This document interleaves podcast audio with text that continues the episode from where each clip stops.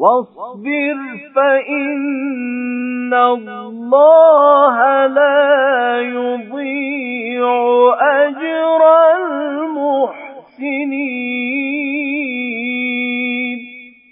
و شکیبایی کن که خداوند پاداش نیکوکاران را ضایع نخواهد کرد.